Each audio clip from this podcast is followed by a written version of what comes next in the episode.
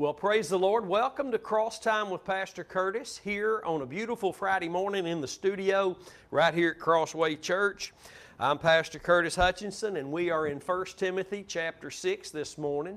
We'll be beginning in verse 6 when we get there. First, I'd just like to uh, let you know that we have a few of these left. It's our little 62 page booklet. All God's works are done in truth that is derived from Psalms 33 and 4. It's not debatable, it's not questionable. We don't question God's Word. He says that the Word of the Lord is right and all His works are done in truth. Therefore, we just believe God. And so, this little 62 page booklet will help you stay the narrow path uh, illuminate God's Word and bring you, hopefully, to the place where the Apostle Paul and many more are coming today of determination to know nothing but Christ and Him crucified from Genesis through all the way to Revelation. And uh, we're just excited about that. You can get your copy $15 while there's some left and you can send your donation to thecrosswaychurch.com and uh, we'll just be glad. Make sure you let us know you want the book and make sure your address is in there so we can get the book to you. Everything we do here at Crossway Church is uploaded to the YouTube channel, Curtis Hutchinson 316, the website, again, thecrosswaychurch.com.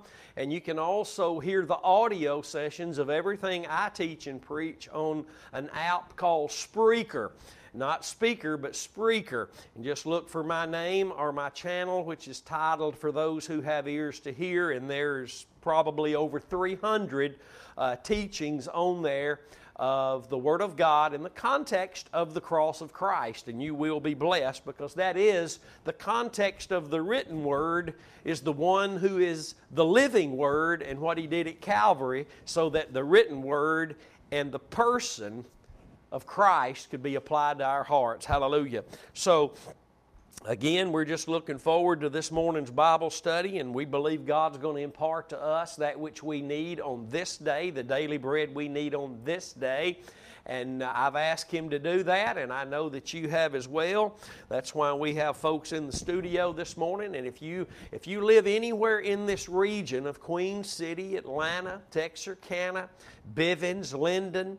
I encourage you to come and be a part of these Friday morning Bible studies. You, listen, we're not trying to get you in Crossway Church. We're trying to get you in the Word so that you can begin to learn the truth of God's Word and, and not just what God's Word says, but what God's Word means. Because there is a context in which all the Bible is written. And that context is righteousness. Proverbs 8, verse 8 tells us that. All the words of my mouth are in righteousness. And we know the Bible also tells us that righteousness, the righteousness of God, is only revealed in the gospel. Hallelujah. So all the Bible must be taught, must be heard, received, and will only be imparted by the Holy Spirit through faith in the cross because it is the only avenue, Galatians 2 and 21, through which any righteousness comes the gospel, the cross. Hallelujah. I'm glad to know that this morning. I'm glad to keep saying it. I'm glad to keep hearing it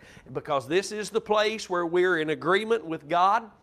We walk with God, we receive the grace of God, and all the other aspects of all the blessings He has for us that all come through grace that only comes through the righteousness of God. The Bible says in 2 Peter chapter 1 verse 1 that this faith we've received, that we've obtained, this like precious faith, we received it through the righteousness of God and our Savior, the Lord Jesus Christ. When you begin to get a hold of these things, then the Holy Spirit's going to begin to illuminate the Word of God into your heart like never, ever before. And all you have to do is to keep your faith in the cross of Christ, that humble, broken heart, that trusting in, in Jesus and what He did at Calvary, no matter what's going on in your life, no matter what's going on in the world, that it doesn't distract you and pull you into it. You just stay focused with your faith on Christ and what He did for you at Calvary, and then the Holy Spirit will be able to do very, very much in your life. And I'm thankful to know that today. 1 Timothy chapter 6, verse 6, the Bible says, But godliness with contentment is great gain. This is a place we all need to be walking as God's children. We need to be content with our godliness. I see so many Christians uh, in an uproar, and, and, and really and truly, they're oppressed today because of all that's going on in the world. They're, they're pulled into it, they're distracted by it, they, they're angry. They, they, instead of praying for what's going on, they, they find themselves all wrapped up in it. And I know they probably do pray concerning those things, but but they don't understand prayer because if they were praying properly, they weren't be they wouldn't be being pulled into it and becoming oppressed because all that's going on. So if we're really praying correctly, God's dealing with us first. Come on now, somebody, hallelujah. We may be praying for others, but we better be praying for ourselves because listen, we, if you're praying for somebody else and all the horrible things that's going on in the world and even in the church, and you're not careful, you'll be pulled into it in spite of you praying.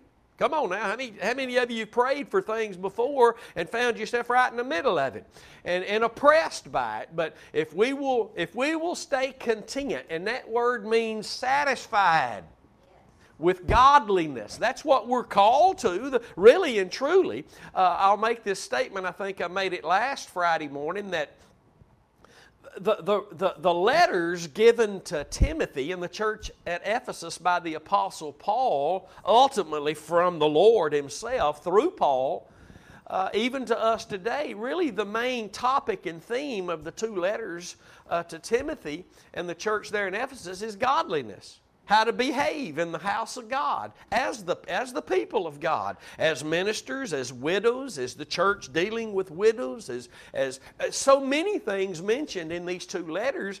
But you, you might as well say the overall theme is to get the church in a place where they're not only told what godliness is and, and how to live, how it's uh, uh, uh bear out as a manifestation, but that we should be content with it and satisfied with it.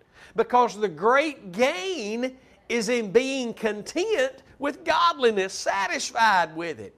And, and, and today, especially in America, we Americans, we're just not satisfied with anything. We, many people who've come on board over the last 22, 23 years of hearing the message of the cross and how it relates to our daily living, they come on board, got ablaze, and where are they now?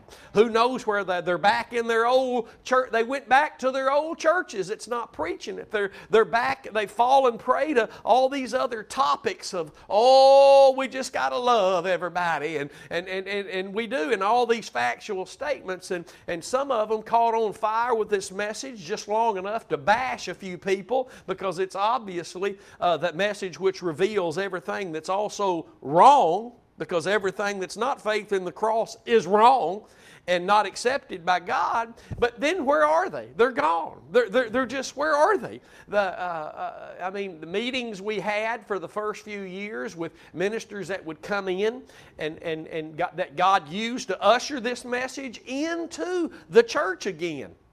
Beginning back in the late 90s, the church was packed out. Now you barely get folks to come. They've lost their excitement and joy for this message, and I don't know what the attitude is mainly. I, I mean, I really don't. I mean, I guess they say, well, I've got it, and now I can move on. No, if you get it and you keep it, you're going to move on with the same zeal and excitement you had when you came on board with it. And so, I mean, if you've lost that, eh, eh, listen, my friend, it's because you're not trusting in that anymore, even though you know the right right words to say now. And that's the, that is typically uh, the, the, the, American church. We learn what to say and then we move on. And, and whether the zeal and the fire of God is there or not anymore, we still know what to say. And listen, it ain't about what you say, my friend. It's about what you believe in your heart. And if you're believing in your heart this message that you caught on fire a few years ago about, that same fire is going to continue to consume you. Hallelujah. Because our God is a consuming fire. And if He is allowed to lead you and guide you and teach you and, into all truth, then your heart's going to be ablaze. The joy, the, the novelty of the gospel, as one of my dear brothers used that phrase, is not going to disappear You, you might wake up and feel one day like, man, things just ain't working out. I feel like I'm, but all you've got to do is look back to Calvary if you'll look back properly. And I'm not talking about saying the words, I'm talking about with your heart looking back. Thank God for Jesus. Thank God that I'm saved by the blood. Not only am I saved, but now I can learn to live saved. Hallelujah. I can learn to express Christ, to bear the fruit of the Holy Spirit. I can learn these things. Are you still excited today? I hope you are because most who heard it and got excited had great joy. It didn't really take root in them. If it did, they'd still be moving on in this great truth, this great light of the cross of Calvary. Hallelujah. Godliness with contentment is great gain. And why he says in verse 6, but godliness with contentment is great gain, is because if you remember last week, uh, the Apostle Paul in this letter uh, writes about those who uh, teach other things than what Paul is teaching here, contrary to these wholesome words in verse 3 that he calls the words of our Lord Jesus Christ and the doctrine which is according to godliness. So he's talking about godliness and he says, These folks are proud. Verse 4, remember last week? These folks are proud. What does that mean? That means they're not trusting in Calvary because pride when you're trusting in the cross, that means you have that spirit of humility upon you. You have to, listen, it takes humility to trust in the cross and not yourself. To trust in the Word of God and not the Word of somebody else or your feelings or your emotions. It takes humility to get grace. And God resists the proud, but He gives more grace to the humble. That's what the Bible says. So here in verse 4, he says, He is proud. These people who teach the opposite of what Paul teaches. We need to desperately remember that. When, and men by the drove today are teaching things opposite from what Paul taught. And here the Bible says they're proud. They know nothing. But they're doting about questions. That means, and we studied it last week, they're just being controversial about everything. Questions and strifes of words where of comes envy, strife, railings, evil surmisings, perverse disputings of men. Perverse simply means taking the Word of God and perverting it. Disputing over the Word. Most Christians today are, are, are disputing over the Word, and both sides are perverted. Unless the focus of the Word is Jesus and His work at Calvary, it is a perverted illumination. Satan transforms himself as an angel of light and uses God's word in a perverted state to try to get us to see some darkness as light. Hallelujah. Amen. We listen, the church has been deceived for too long, and most disputings in the church are perverted. Both sides are perverted. But when we are looking at God's Word and seeing Jesus, because our faith is in what Jesus did at Calvary, because that's the only work of righteousness God honors. Isaiah 32 17. And when our faith is there, that grace, the measure of that faith, and the fruit of that righteousness flows in and through us. Not because we believed it 10 days ago, 10 years ago, but because today that is what we're trusting in. My only defense is Christ's righteousness. My only defense, my only way with God is the righteousness of Christ, the faith of the Son of God, the grace and the knowledge that belongs to Jesus. Well, I'm teaching better than your amen and hallelujah. so then he gets down here, and at the end of verse 5, let me read verse 5 again because we have to back up and scratch our feet before we dig in this morning. Perverse disputings of men of corrupt minds and destitute of the truth. Without it. Destitute. Without it. And just because you're a Christian doesn't mean you're walking in the truth of God's Word. The truth of God's Word is Jesus and what He did at Calvary. Perverse disputings of men of corrupt minds and destitute of the truth, supposing that gain is godliness, or that godliness is, is, is a mean is a means of gain. But gain financially, and that's what he's talking about here, is not godliness. They're only supposing that gain is godliness, and he says something very important to us. From such, withdraw thyself.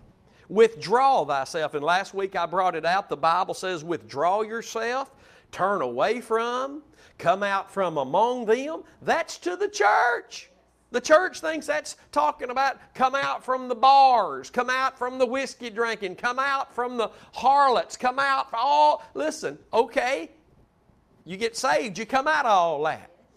But, but the church is told the same thing because if we're not careful, we will be, we'll wake up one day and we'll be surrounded by people. And boy, it's so, it's so uh, popular today to be in these churches. I, I, I speak from experience to think that gain is godliness. You meet these people in these churches, and oh, they just go, oh, they just talk about all this stuff. God's blessing them, blah, blah, God's blessing. God just opened the door to me to make more money. It's all about money to them. It's all about money, and they're just so deceived. Preachers will get up and say to them that there's more talk about money in the Bible than anything else. No, well, that's people who's perverted God's Word. How come I don't see that? And I've been studying the Word since 1994, almost on a daily basis. I don't see that everything in the Bible's about money. I see, I see that Jesus said the Scriptures were about Him. Hey! Not about money. Jesus is my riches. Bible's not about money. You say, well, the Bible's about money, marriage. Yeah, a, it, it, it, it, has a, uh, it mentions all those topics: how to treat your wife, your husband, raise your kids, how to give, how to be faithful. The answer for everything's in the Word. But Jesus said, for us who are true Christians in these last days, Jesus said the Scriptures are about Him.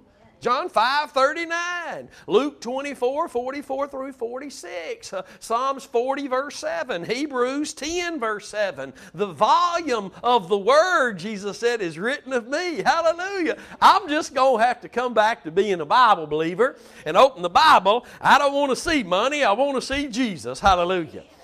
If we look, if we keep opening the Bible and seeing money, hey, we sitting under folks who destitute, destitute of the truth. They perverting God's word. Withdraw yourself. Oh, I know it's hard because grandma and grandpa goes to that church. Oh, that's been the church in our family for 75 years. You got to still withdraw yourself or submit to men or submit to God. You listen, you, listen, you got to you right now you got to make a choice. Am I going to please God? The only way you can do it is by faith in what His Word says. And if you're in one of those ministries, you got to get up and get out. And if you don't, you're serving men and not God. Come on, somebody.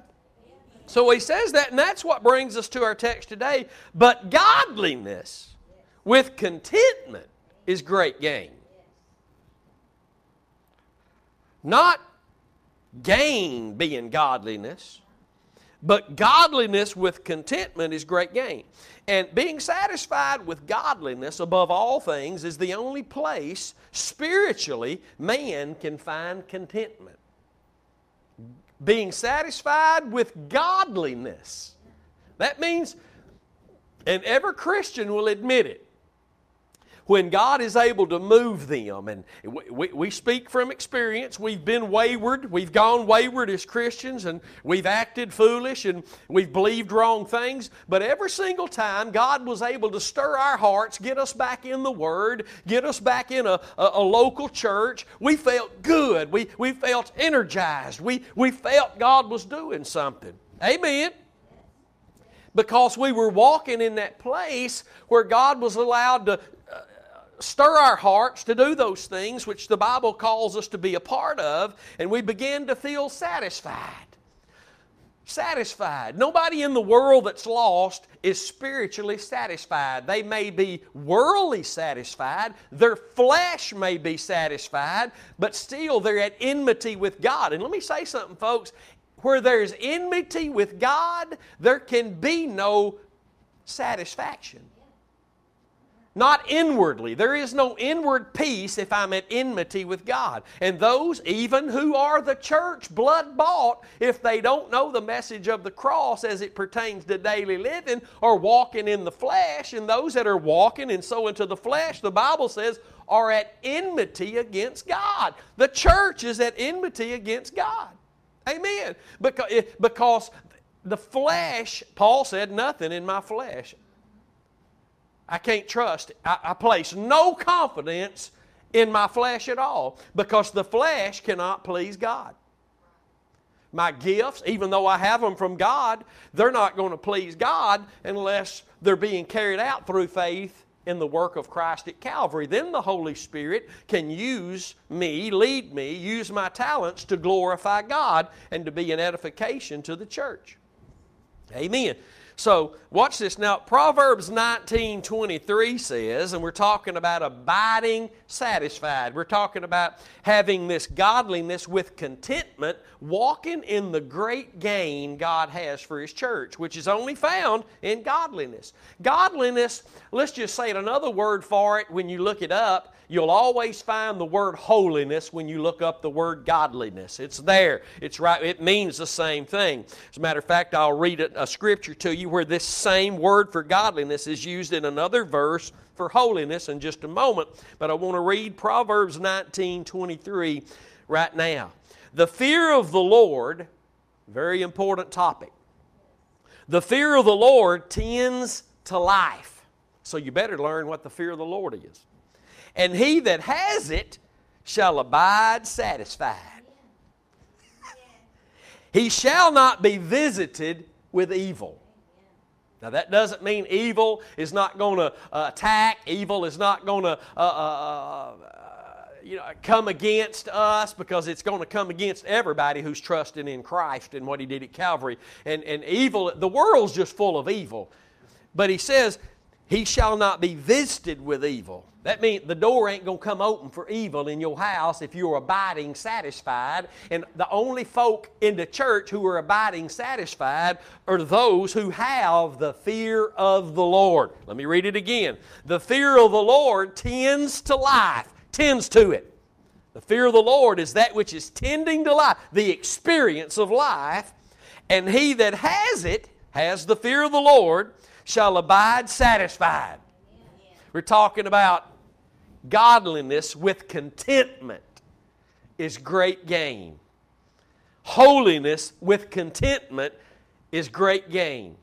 We look at your neighbors over there and they're just living in sin. They've got the riches of the world and, and you don't know how your light bill's going to get paid next month. And, and it's very easy to look at them and, and start having wrong mindsets. But just remember, you're in Christ, you're on your way to heaven. He found you lost and messed up and He saved your soul. He loves you, He's dwelling in you. You're in the palm of His hand. And we could go on right here with this subject till the Lord comes Himself. But so take take your eyes off your neighbors and what all they got and get happy about who you are in Him, godly in Christ Jesus, holy in Him, trusting in that work at Calvary alone allows the Holy Spirit to tend to life. And you always have to equate the fear of the Lord you always have to equate the fear of the Lord with the work of Christ at Calvary. Because Proverbs 14, 26, and 27, let's just go there. Y'all don't mind if we do, do you? Proverbs 14, 26, and 27 tells us look, in the fear of the Lord is strong confidence. In it, the fear of the Lord is a place it's faith in the cross. It's trust in what God has provided in Christ at Calvary. We'll prove it right here in the Word. In the fear of the Lord is strong confidence. You don't have that unless your faith is in Calvary, because only when your faith is there does the Holy Spirit give you that strong confidence. You need this strong confidence. Remember, if you have the fear of the Lord, you're going to abide satisfied and evil ain't going to visit you, not going to pull you into it. Watch this now. In the fear of the Lord is strong confidence, and his children, the Lord's children, shall have a place of refuge. Christ and what he did at Calvary is our place of refuge. The Bible says, Lest you grow weary and faint in your minds, consider the one that endured such contradiction to sinners. The cross is your answer. The cross, your faith in the cross, not your words saying your faith is in the cross, but from your heart, that is literally what you're trusting in today. Jesus paid the price for your sins. Not just that, but because of what He did at Calvary and your faith in that, you now today get the grace of God becoming sufficient for you so the Holy Spirit can give you this satisfaction of your godliness and holiness in Christ Jesus. Hallelujah. Somebody said amen. Watch this now, verse 27 of Proverbs 14. The fear of the Lord is a fountain of life. well, who's the one that claimed to be our life? Who? And he, and he became our fountain of life when he shed that fountain of blood. Watch this now. The fear of the Lord is a fountain of life to depart from the snares of death the trap of death. Not only the death that we were born into as lost people, when we got here, we were lost in our sins, separated from God, dead in our trespasses, but once we're born again, if we're not careful, we can walk in a place where we're living as though we're dead and separated from God again. When we move our faith from anything other than Calvary, we're walking in a place that's without Him. Galatians chapter 1, verse 6, chapter uh, uh, 5, verses 1 through 4. We remove ourselves from Him. We, we don't lose our salvation at that point, but we remove ourselves from Him. We're no longer walking in this place called the fear of the Lord. We're apparently, we're, we're fearing fearing something other because to fear the Lord is to keep our faith in what He did. The fear of the Lord, the Lord gave me this definition some years ago. The fear of the Lord, if I can remember it, what He gave me was this. I believe I'll try to get it close. The fear of the Lord is the proper estimated biblical value of God's worth. Think about that. The fear of the Lord is the proper estimated biblical value of God's worth, which really can only be seen as you look to the cross and see who He is and what He did in His Son Jesus at the cross.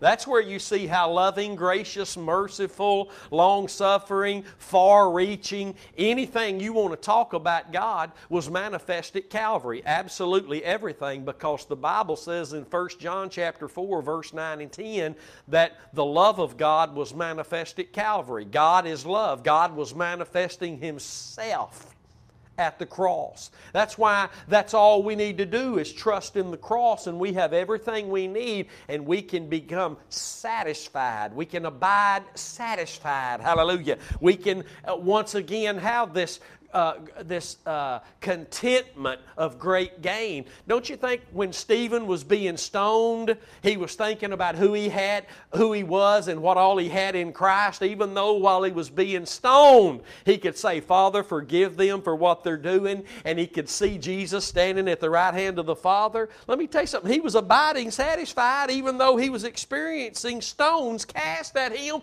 and they stoned him to death. But listen, he left out of here abiding satisfied praying for those that were abusing him. My Lord, you got to church today out on the streets with abortion signs. Uh, uh, abortion is murder, but they're hating their brother. Well, they're all guilty. The ones carrying this out, abortion's murder. Well, you're hating your brother, you're hating your whoever. Well, Jesus said if you hate somebody, you're a murderer. See how messed up we are? We need to look back to the cross and stay there. That's what the Bible means when it says, He whose mind is stayed on the Lord shall have perfect peace. Well, that peace uh, is only the result of the work of righteousness at Calvary. Isaiah 32 17 and Colossians 1 20 says He made that peace through that work of righteousness by the blood He shed of Calvary. Just keep looking unto Christ and His work at Calvary. That's biblically keeping your mind stayed on Him. Hallelujah. Y'all about to get me fired up in here this morning. Gonna preach myself happy, the preacher's wife said this morning. Yeah, he that has it, has the fear of the Lord, going to abide satisfied. They're the ones that's going to find godliness is great, great gain. Godliness with contentment. Man, I'm satisfied with who I am in Christ. Jobs are going to be taken. Families going to be taken. Man, I might lose. I might lose all kind of things, but I can't lose what brings me contentment spiritually, and that is Jesus and what He did at Calvary. Because only in Him can I find godliness, which is holiness. Hallelujah. So here also, let's get back to our our text, 1 Timothy chapter six. But godliness with contentment is great gain. Not just that I know I'm godly. Come on now, watch this now. Not just that I tell folks I'm godly, that I know it in my head I'm godly, but when I find that inner contentment that I'm godly in Christ because of what He's done, not what I do, but because what He's done for me and what He's doing today, keeping me content because I can't be content without the work of the Holy Spirit. He's doing it all. Hallelujah. He did it at the, at the cross and He continues to let that grace flow through the knowledge of Him into my life if that's what my faith is in. So, watch this Acts chapter 3, verse 12. The same word for godliness is here used as holiness, the exact same word.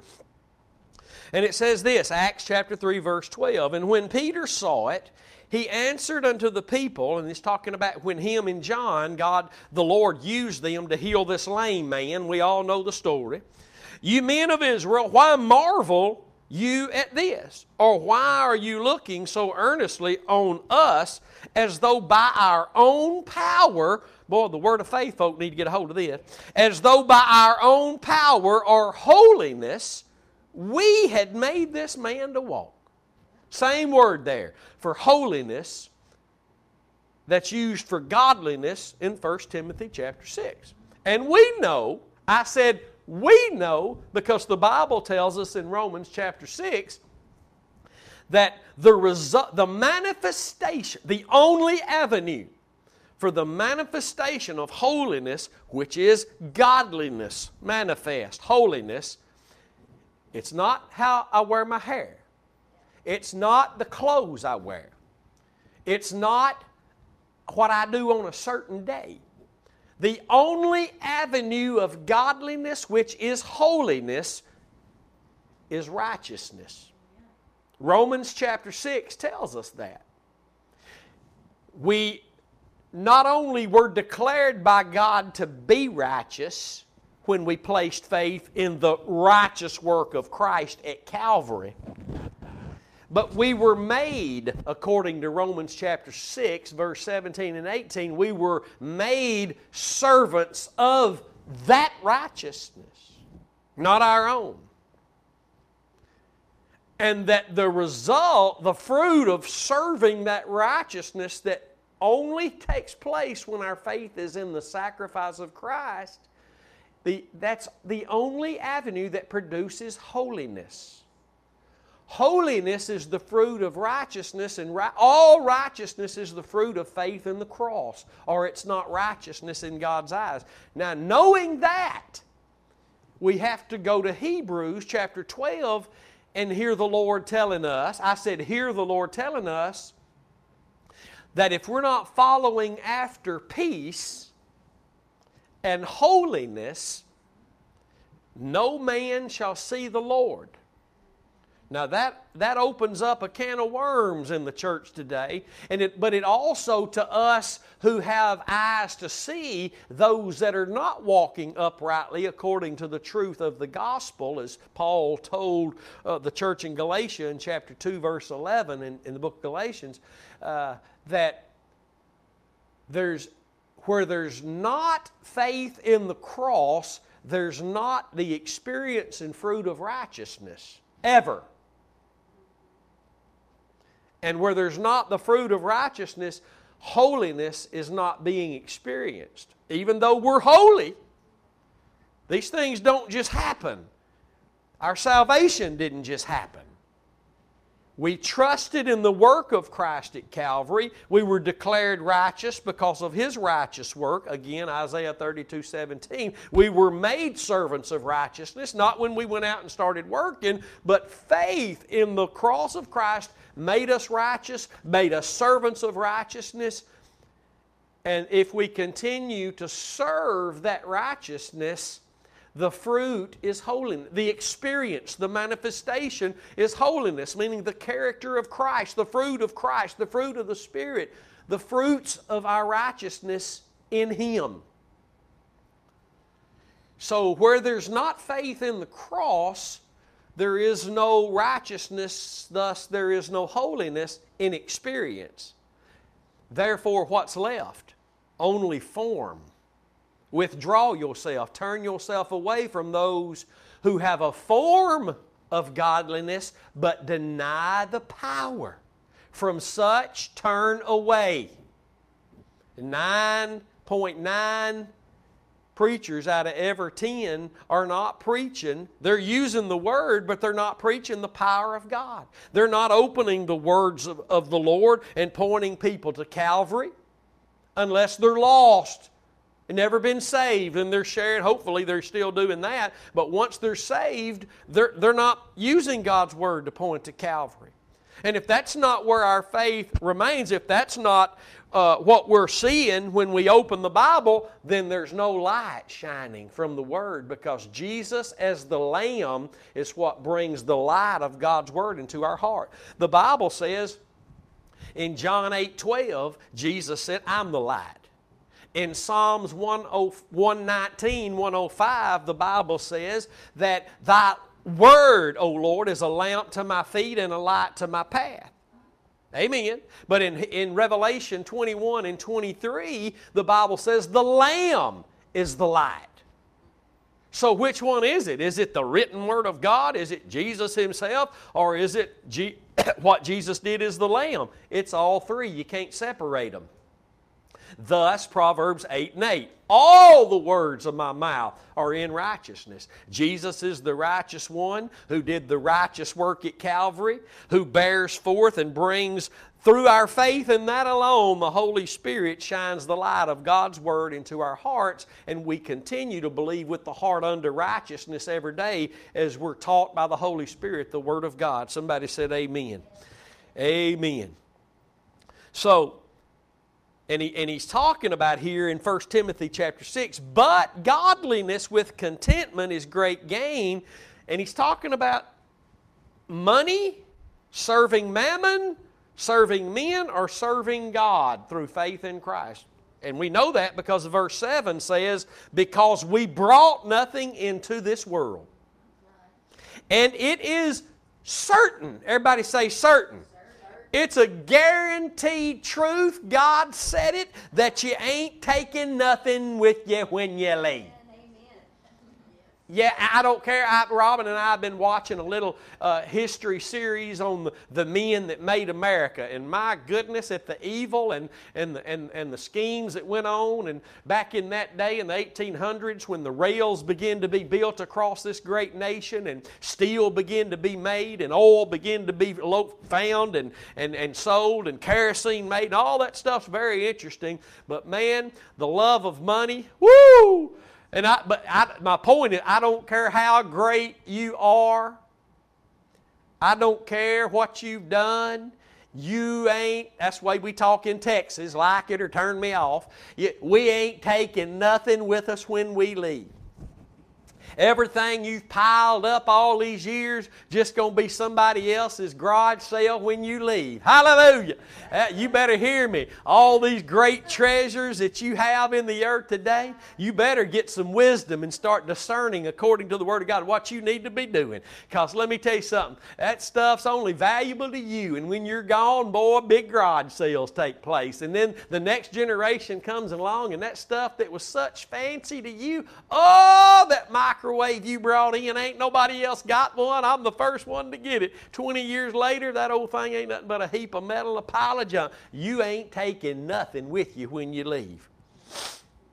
And he goes on to say in verse 8 having food and raiment, and that means clothing. let us be therewith content. Content. Now, this doesn't mean that you don't enjoy all the blessings that the Lord has poured into your life. But it does mean those things are not what's giving you godliness, and those things are not where we find our content. Contentment. You know, you hear stories back in the Great Depression when men lost all their money, they went and jumped out of big skyscrapers. Why? Because they were content in their money. When they lost their money, listen, they killed themselves.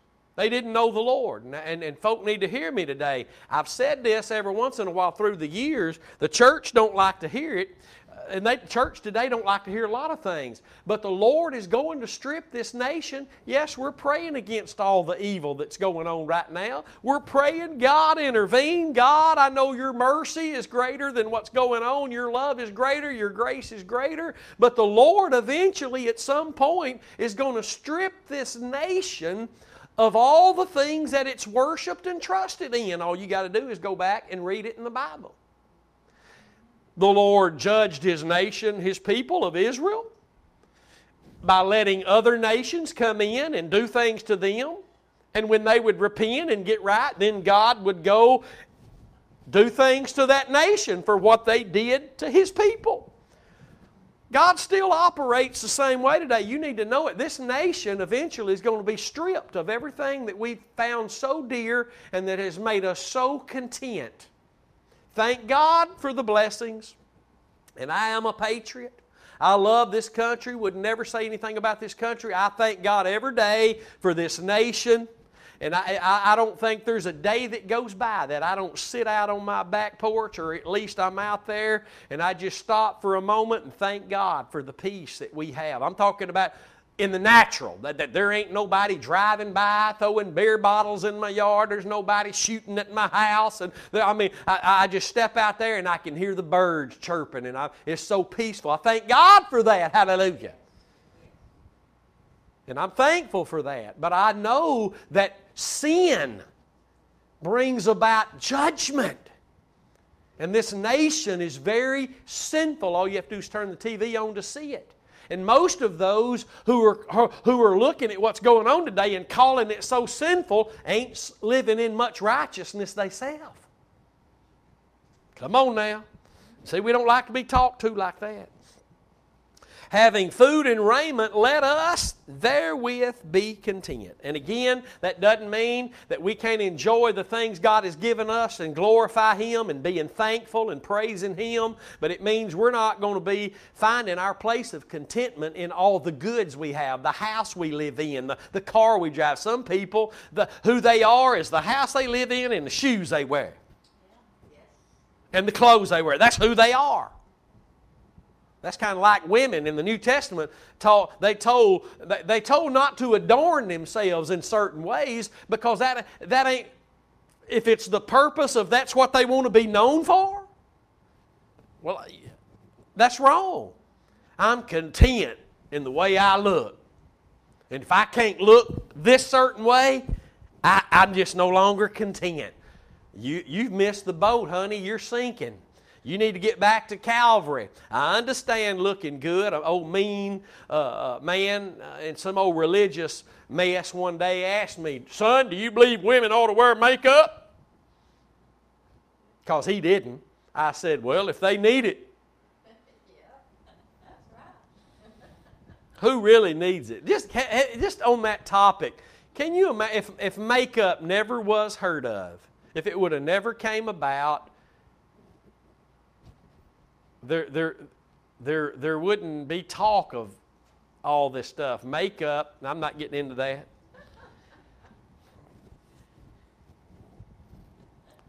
Because we, if we're not careful, we'll become content. Well, I can't be content unless I look a certain way. I'm not going to church today because my hair in that weather out there will fall flat on my head, and they ain't looking at me like that. Uh huh. Boy, that's kind of convicting, isn't it? And having food and raiment, clothing, let us be therewith content. He goes on to say in verse 9, But they that will be rich, those that go after riches, desire to be rich, that's where their heart is, they fall into temptation. Listen, temptation is not sin till you fall in it. Temptation, not sin. You didn't ask for those thoughts you have that come in your head sometimes. You didn't ask for that. God, where'd that come from? Lord, thank you that that got to go. I can take that to the cross. Hallelujah. I can, I can take those thoughts captive to the obedience of Christ, the Bible says, but, but I didn't bring them in. Temptation's not sin, but falling into the temptation, that's sin. Watch this now. But they that will be rich, those that's what their goal is, fall into temptation and a trap. Once they fall into it, they're not only in it, there's a lock on the door. They can't get out. It's a trap. That's what snare means, a trap. You're trapped. You fell into the sin, and that's what it is, because it's a sin for your goal and desire to be rich. Christians' goal and desire is not to be rich, it's to express Christ and to, to have to be content with godliness, which is means, which really means that we're thankful for the riches of God's grace and mercy we've been given. Above that of money. Amen. I read recently that uh, something about it's uh, you know, it don't matter if you got a Cadillac or a bicycle, but it sure feels a lot better to cry in a Cadillac than out there on a bicycle. and I've heard preachers say that, you know, I've been rich and I've been poor. I like it better when I when I'm rich. you know, I mean, that's just natural. You, if you don't have any money and you only eat every other day, you sure better be content with your godliness. If you're eating every day, well, I believe you might be a little bit happier in the natural. Amen. But the Bible here says, they that go after riches, those that just desire to be rich, that's their goal, they, they not only fall into the temptation, because it is a temptation for everybody to go after riches, but they that fall into this temptation, they're snared now. That means tra- a trap is something you can't get out of on your own. That's why it's very, very important to pay attention when temptation is there because in it in and of itself is not a sin but when you give yourself to it and it can't just come in and wrap a rope around your neck and drag you away. James wrote that we're all carried off into it by the lust of our own flesh I can't blame nobody else, even though what they were doing was enticing me, and, and, and, and there was a purpose in that, but they didn't drag me into it. I gave way to it. I, I went after the riches of money. A lot of preachers fell into that trap years ago, and that's what it is a trap. They can't get out of it until they repent and come back to the very true riches of God, which is His grace and mercy through the faith and the cross of Christ. But they that will be rich, fall into temptation and a snare. And then in that trap, you see what happens. Many, many foolish and hurtful lusts take place, which drown these men, drown them in destruction and perdition. And the word perdition speaks of that which is utter destruction. Perdition is the word used in the Bible, prophesied in the book of Psalms, and spoken of again in the New Testament as Judas Iscariot being that prophesied, spoken of son of perdition. He chose to go after money, he chose to love the riches uh, uh, of the world. Rather, and I'm talking about anybody who goes after the riches of the world, you choose that. It's not something that just takes you over without your control. I'm talking to Christians. Lost people have no control at all over anything. The Holy Spirit, they do not have.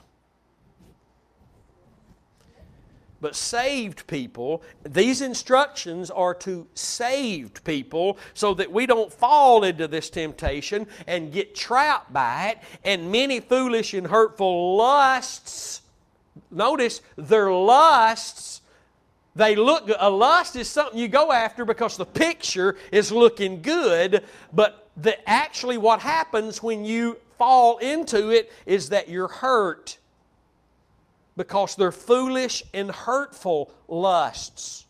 And that word hurtful means harmful. And they end up being drowned in destruction and perdition, ruin and perdition. And that word again, perdition, I, I told you, it means utter ruin. Let me tell you something, child of God. If you go after money, let me tell you something, preacher. If you stop preaching the gospel for the sake of money, you are falling into a great temptation. Well, the church is just not growing with the gospel. And you know what? I hate to have to say this, but a lot of times that what I just said, that very thought of that is back here. It's so subtle and so deceptive. A great example would be a man coming into the church and every, every Sunday morning he gives $1,000 every Sunday. And then all of a sudden, after a couple of months goes by, that same man, he begins to try to tell the preacher how things really ought to be and some things we ought to start doing, some things we ought to stop doing. And he thinks he has the right to do that because of that money he's given. So, we fall prey to that. We fall prey to that, not knowing what's taking place there, but, but because it's a temptation. And with temptation, there's always a picture of deception painted up of something other than what it really is. We need to remember that. So, we're going to say this as we, eh, we needed to talk about. There's a lot that could be said in verse 9 because perdition, utter ruin, utter ruin. And I know the once saved, always saved. Listen, but if you can be justified by faith in Christ and what He did at Calvary, what are you if you no longer are trusting in that work of Christ and what He did at Calvary? And the warnings are there in the New Testament concerning that and being cut off and having our names blotted out of the book of life. And I know that that message is so damnable and so deceptive and subtle that it does much harm in the body of Christ. It removes, what it really does is removes the fear of the Lord.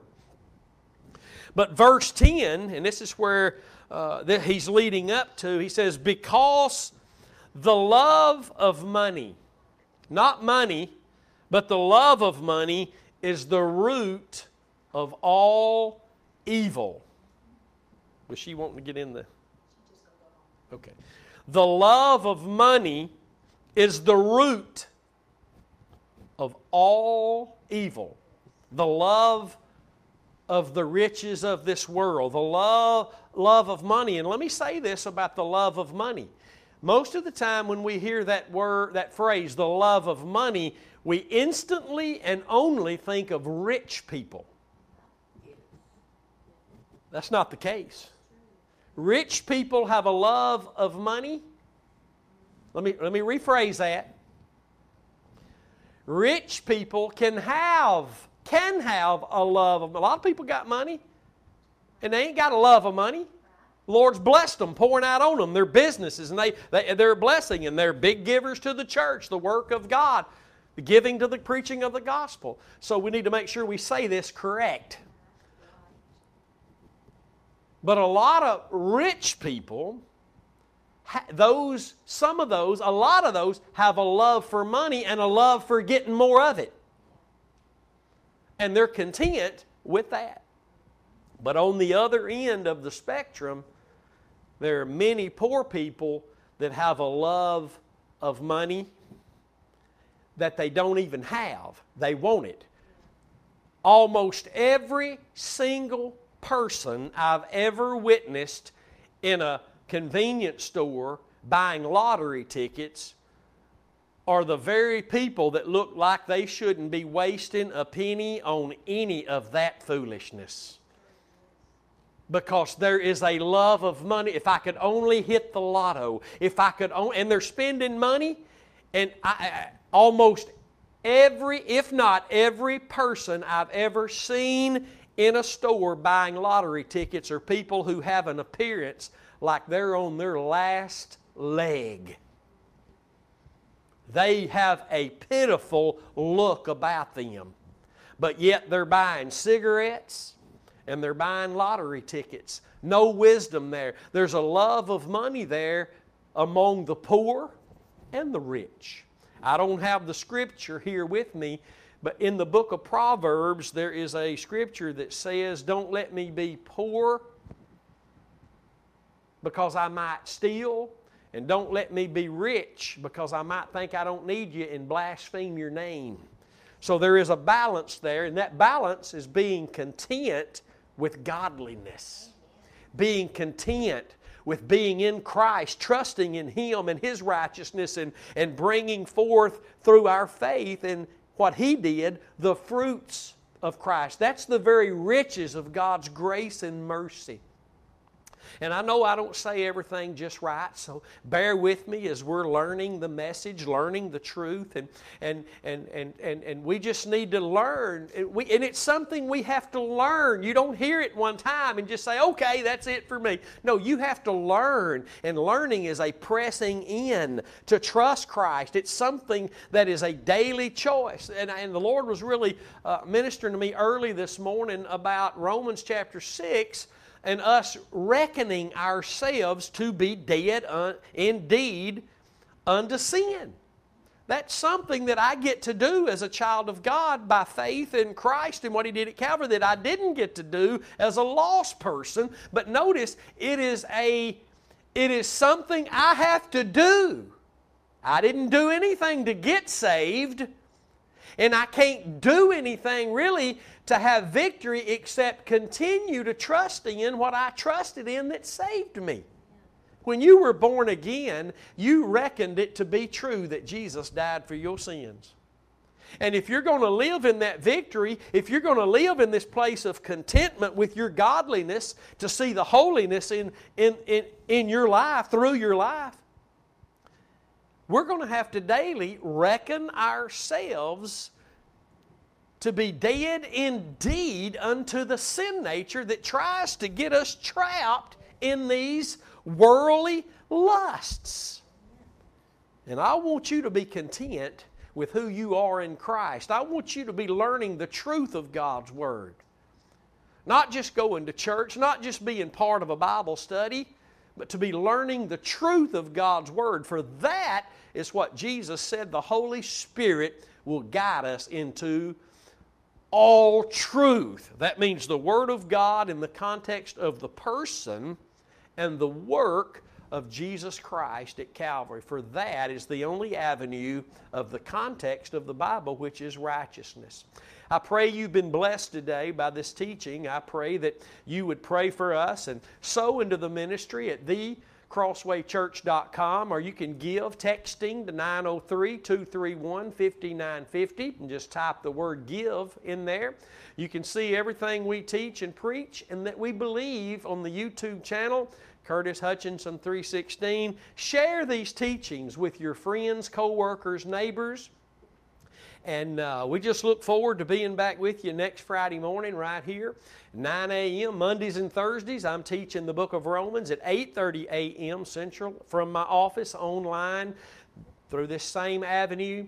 So God bless you. We love you. And until next time, stay determined to know absolutely nothing but Christ and Him crucified. I'll see you then.